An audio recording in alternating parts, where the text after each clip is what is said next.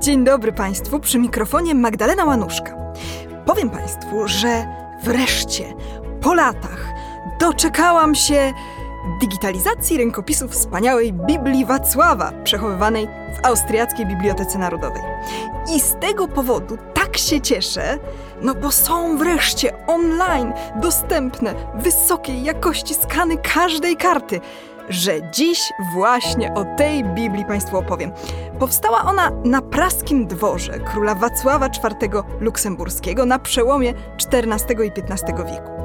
A najciekawsze są nieprzyzwoite dekoracje tego wspaniałego rękopisu Nagi Król Wacław i otaczające go panny łaziebne w bieliźnie. Zapraszam do słuchania.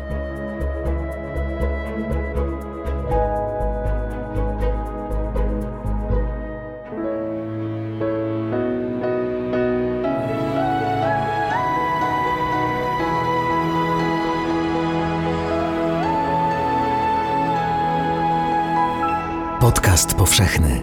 Weź, słuchaj. Wspaniały późnogotycki rękopis Biblii Wacława, czyli Wencels Bibel, jest dostępny w serwisie Österreichische Nationalbibliothek Digital. Niestety, no nie wiem czy specjalnie, jest to tak zrobione, że nie jest łatwo dotrzeć do tej zdigitalizowanej księgi. Zwykłe wyszukiwanie w Google nie daje właściwego rezultatu, a w serwisie zbiorów cyfrowych wyszukiwanie nawet po sygnaturze wyrzuca mnóstwo wyników. Pojedyncze karty, starsze reprodukcje, a nawet kopie. No, ale ja dla Państwa wyłowiłam ten właściwy link i oczywiście już teraz znajdziecie go na stronie mojego podcastu w serwisie Tygodnika Powszechnego. Właściwie to jest kilka linków, ponieważ Wielka Biblia Króla Wacława jest podzielona na sześć tomów. O Wacławie IV wspominałam Państwu w podcaście numer 14 w moim cyklu Sztuka Powszechnie Nieznana, zatytułowanym Nepomuki i Wieloryby, ponieważ wtedy mówiłam o śmierci świętego Jana Nepomucena, że jakoby miał zginąć, bo zdenerwował króla Wacława tym, że odmówił ujawnienia tajemnicy spowiedzi odnośnie ewentualnego romansu królowej Zofii. No i ów król Wacław to był właśnie ten – czwarty, luksemburski, król czeski i przez chwilę też niemiecki, no ale tam go zdetronizowano. Bo generalnie ten Wacław to nie był jakimś super królem, no może też trochę miał pecha do trudnych czasów, w których mu przyszło rządzić, ale tak czy inaczej słynął głównie z zamiłowania do rozrywek, polowań, uczt oraz rozpusty. A poza tym miał dosyć duży talent do popadania w różne konflikty. Nie szło mu też za dobrze w małżeństwach. Jego pierwsza żona, Joanna Bawarska, zmarła dosyć niespodziewanie w wieku 24 lat, podobno dlatego, że pogryzł ją pies męża. Otóż Wacław, miłośnik polowań, miał trzymać psa w sypialni i pewnej nocy Pies miał dotkliwie pogryźć królową, kiedy sięgnęła pod łóżko po nocnik. Taką wersję wydarzeń zanotował brabancki kronikarz Emond de Denter, który żył w pierwszej połowie XV wieku, więc jest to niemalże relacja współczesna. Król Wacław żył na przełomie XIV i XV wieku. Potem Wacław ożenił się ponownie z kuzynką pierwszej żony, Zofią. Z żadną z żon nie spłodził potomstwa. A jednak z pewnością król Wacław cenił sobie damskie towarzystwo. Tak by wynikało z dekoracji jego Biblii oraz z późniejszych legend. Oto bowiem król miał bardzo chętnie zabawiać się w łaźniach, głównie z pannami łaziebnymi. Te panny miały teoretycznie zakaz prostytuowania się, no ale różnie to bywało. Generalnie ich głównym zajęciem miało być dbanie o klienta łaźni, donoszenie ciepłej wody, ale także masowanie lub chłostanie, co tam kto lubi. W XVI wieku kronikarz Hayek z Liboczan zanotował legendę, która no niestety nie pojawia się we wcześniejszych źródłach, no ale skądś mu się to wzięło. Jakoby król Wacław IV miał kiedyś uciec z więzienia dzięki pomocy łaziebnej Zuzanny, która potem oczywiście została jego kochanką, a król specjalnie dla niej wybudował w Pradze łaźnię. Trudno powiedzieć, czy w tej legendzie jest ziarno prawdy, ale faktem jest, że w 1406 roku koło mostu Karola w Pradze faktycznie powstały nowe łaźnie na miejscu zburzonych starych. Czy zarządzała nimi Zuzanna? Tego nie wiemy. Ogólnie jakoś mi się nie wydaje, żeby król Wacław był typem romantycznego rycerza, ale faktem jest, że swoje fundacje bardzo często dekorował swoim osobistym znakiem, przedstawiającym węzeł z chusty oraz zimorodka. Znajdziemy to na przykład na wieży przy moście Karola w Pradze, ale także w tej Biblii. Nie do końca jasna jest y, symbolika tego znaku. Wiąże się ją najczęściej z ideałami dworskiej miłości. Zimorodek generalnie symbolizował szczęście, a w mitologii greckiej Alkione, żyjąca w bardzo udanym związku ze swym mężem, została przez bogów zamieniona w zimorodka. Sztuka powszechnie nieznana. Opowiada Magdalena Łanuszka. W drugiej połowie lat 70. XIV wieku bogaty praski mieszczanin Martin Rotlew zamówił przekład Biblii na język niemiecki. I to właśnie ten przekład znajdziemy w Biblii króla Wacława IV, która jest jednym z najwspanialszych rękopisów późnego średniowiecza. Nigdy jednak tego rękopisu nie ukończono. Nie ma tu y, w ogóle Nowego Testamentu, a dekoracje Starego też nie zostały do końca zrealizowane. Są w sumie 654 miniatury i bogato dekorowane inicjały figuralne, ale zostało miejsce na niewykonanych 900 dalszych ilustracji wraz ze wskazówkami dla malarzy spisanymi po łacinie. Wielu artystów pracowało nad tym rękopisem, może nawet stuzin mistrzów plus pomocnicy. Wyróżniamy dziewięciu iluminatorów i wiemy tylko, że jeden nazywał się Frana, czyli Franciszek, a inny Mikołaj Kutner, najprawdopodobniej ze Śląska, bo ci dwaj się podpisali.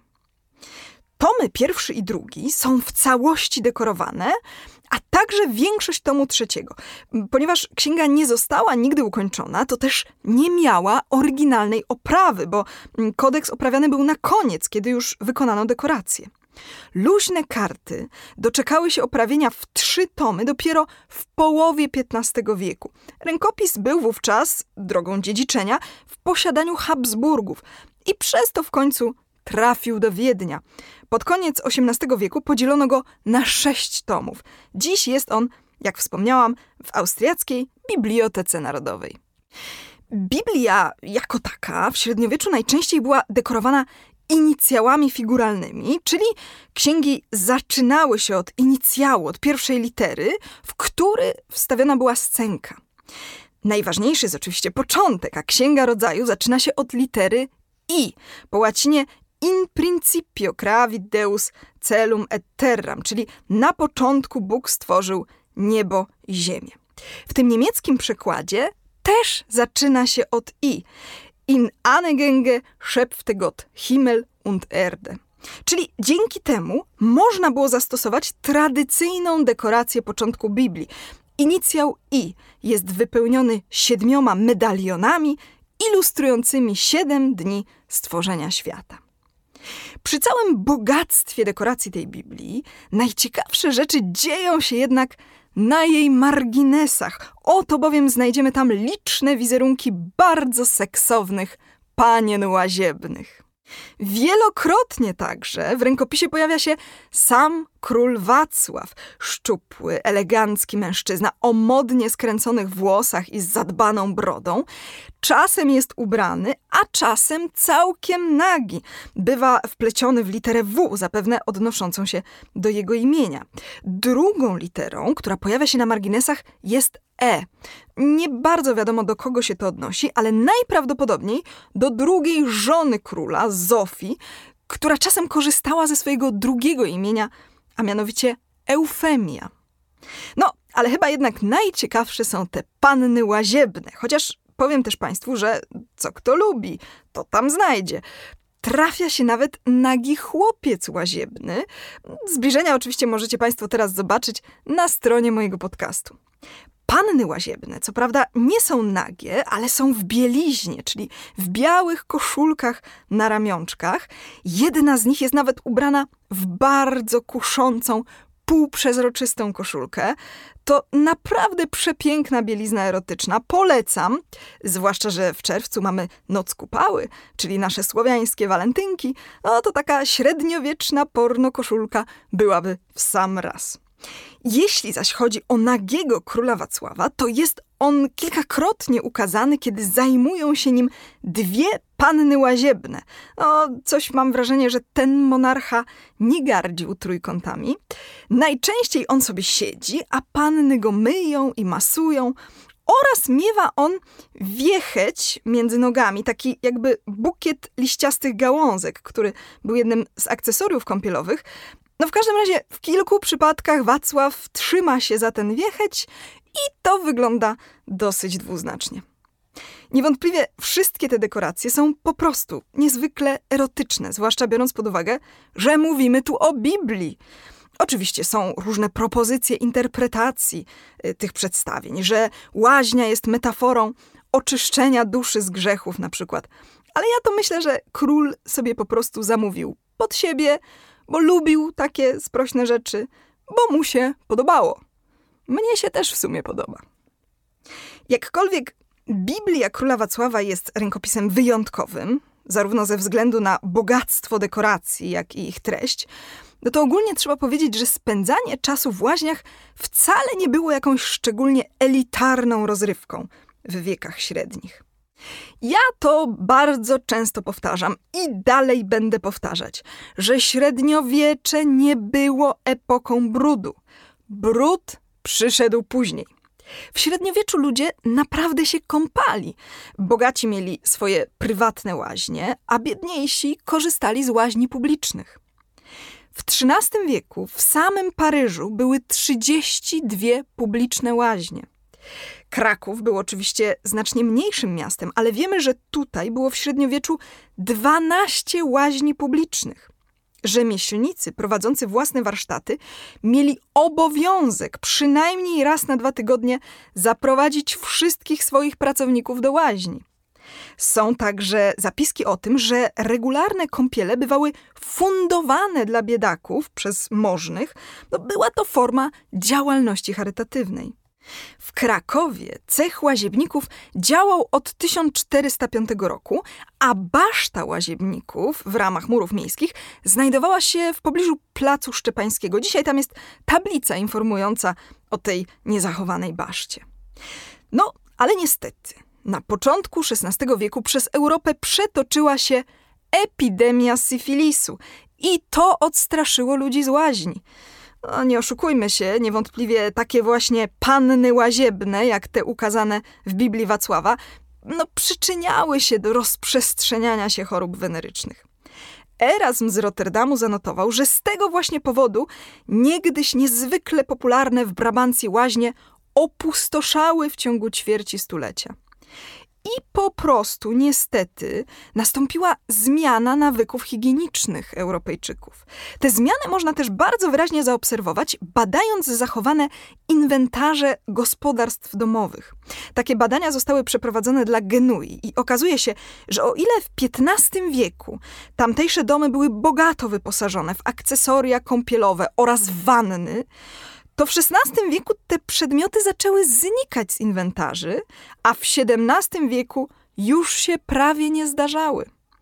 No, ja mam tylko nadzieję, że pandemiczne zamknięcie siłowni i klubów fitness nie zmieni naszych nawyków i że ktoś za kilkaset lat nie stwierdzi, że dbanie o kondycję fizyczną było bardzo modne w XX wieku, ale przestało w XXI wieku w wyniku zarazy. Tak jak to było z dbaniem o higienę modnym w średniowieczu, wbrew powszechnym mitom.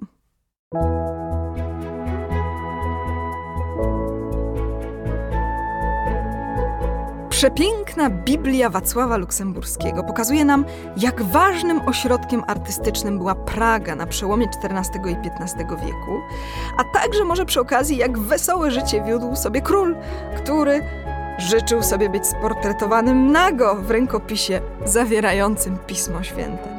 Rękopisów nie wystawia się na stałych ekspozycjach, ale dzięki temu te właśnie przedmioty są fantastycznym świadectwem tego, jak wyglądało średniowieczne malarstwo. Bo w przeciwieństwie do fresków na przykład, malarstwo książkowe zachowało intensywność barw i blask, dzięki którym możemy wyobrazić sobie splendor królewskiego życia, na przykład na dworze Luksemburgów. Bardzo Państwu dziękuję za wysłuchanie opowieści o dekoracjach Biblii Wacława. Zapraszam do oglądania reprodukcji na stronie mojego podcastu. Zapraszam na moją stronę posztukiwania.pl i do usłyszenia za miesiąc. Magdalena Łanuszka. Jeśli słuchają nas Państwo w Spotify albo w Apple Podcasts, zasubskrybujcie nasz kanał. Jesteśmy też w Google Podcasts i w aplikacji Lekton oraz na www.tygodnikpowszechny.pl/podcast.